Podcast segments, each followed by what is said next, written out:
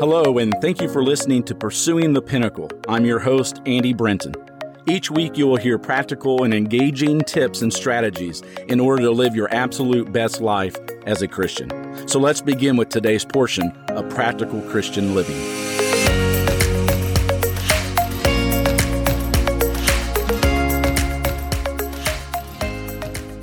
We've all made mistakes. In fact, Romans 3:23 says we've all sinned and fallen short of the glory of God. At some point, we fail at some endeavor in this life. Sadly, however, at times we address our shortcomings only intellectually, but let our shame of failure reign over our emotions. We often hide our struggles out of shame, and keeping things bottled up in such a fashion can lead only to physical and emotional isolation from friends and family who would have otherwise been supportive of us. And so keeping everything secret also magnifies the fear of the potential shame to be experienced if someone were to find out about that failure. It's detrimental. It can be detrimental to our walk with Jesus Christ.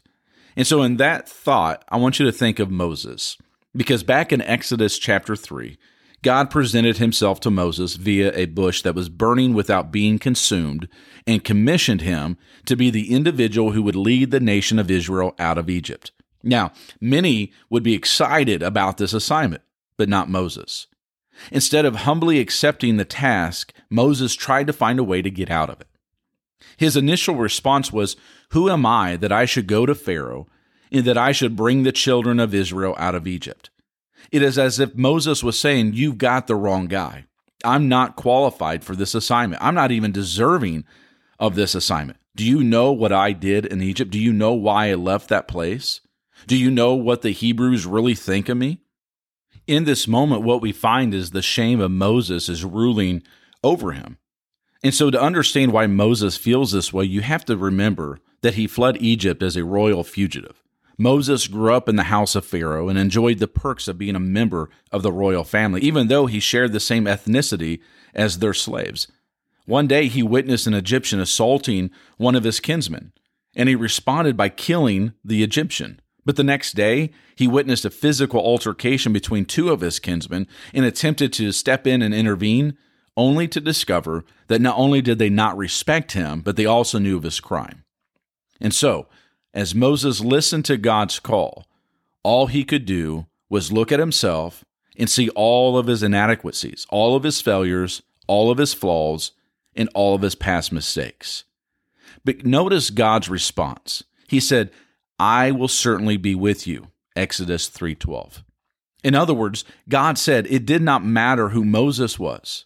It didn't matter where Moses had been or what Moses had done or why Moses left Egypt or how unqualified Moses thought he was. All that mattered was that God was on his side. However, God's promise to be with Moses was not good enough for Moses. He wanted proof. Moses' great concern switched from, Who am I? to, Who are you?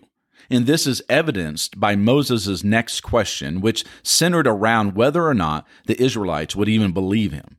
He said in Exodus 3, verse 13, When I come to the children of Israel and say to them, The God of your fathers has sent me to you, and they say to me, What is his name? What shall I say to them? In other words, Moses did not just want God's promise of support, which was a guarantee in the previous verse. He also wanted proof of God's identity. He wanted a means by which he could prove to the Israelites that he was not just making this mission up. And it was at this point in their interaction that God identified himself. He told Moses, I am who I am. Thus you shall say to the children of Israel, I am has sent me to you. This was God's opportunity to describe himself, to define himself, to identify himself by whatever means he chose. This was the moment when he decided what he wanted man to call him and he chose I am. He included no adjectives, no descriptors, no action verbs. He simply used a short, ambiguous phrase, I am. But really, what more fitting title could there be for God? The name implies thoroughness. God encompasses all that is good, all that is holy, all that is perfect, all that is righteous, and all that is beautiful. The name implies consistency. God is ever present and unchanging. That name implies originality. There's no one like God. He is the one and the only. So, I am was the perfect name for God. Ultimately, the point that God was trying to make to Moses during this interaction was that it did not matter who Moses was, it only mattered who I am. Moses was so caught up in himself and all of his inadequacies that he failed to really see God, the one who made a bush burn without destroying it, the one who was forgiving Moses' past, and the one who wanted to rescue people that Moses himself once wanted to rescue. And so, it did not matter who Moses was, it only mattered who God is. And the same is true for us today. It does not matter who you are, it only matters who God is. God shared his name with Moses and with us so that we would understand that the story is not about us. It is about him because he alone is the great I am. Once again, I want to thank you for listening to Pursuing the Pinnacle, subscribing to it, and sharing it with those that you love. As always, it is my prayer that God be with you and that you seek Him and obey Him in all things. Until next time, God bless.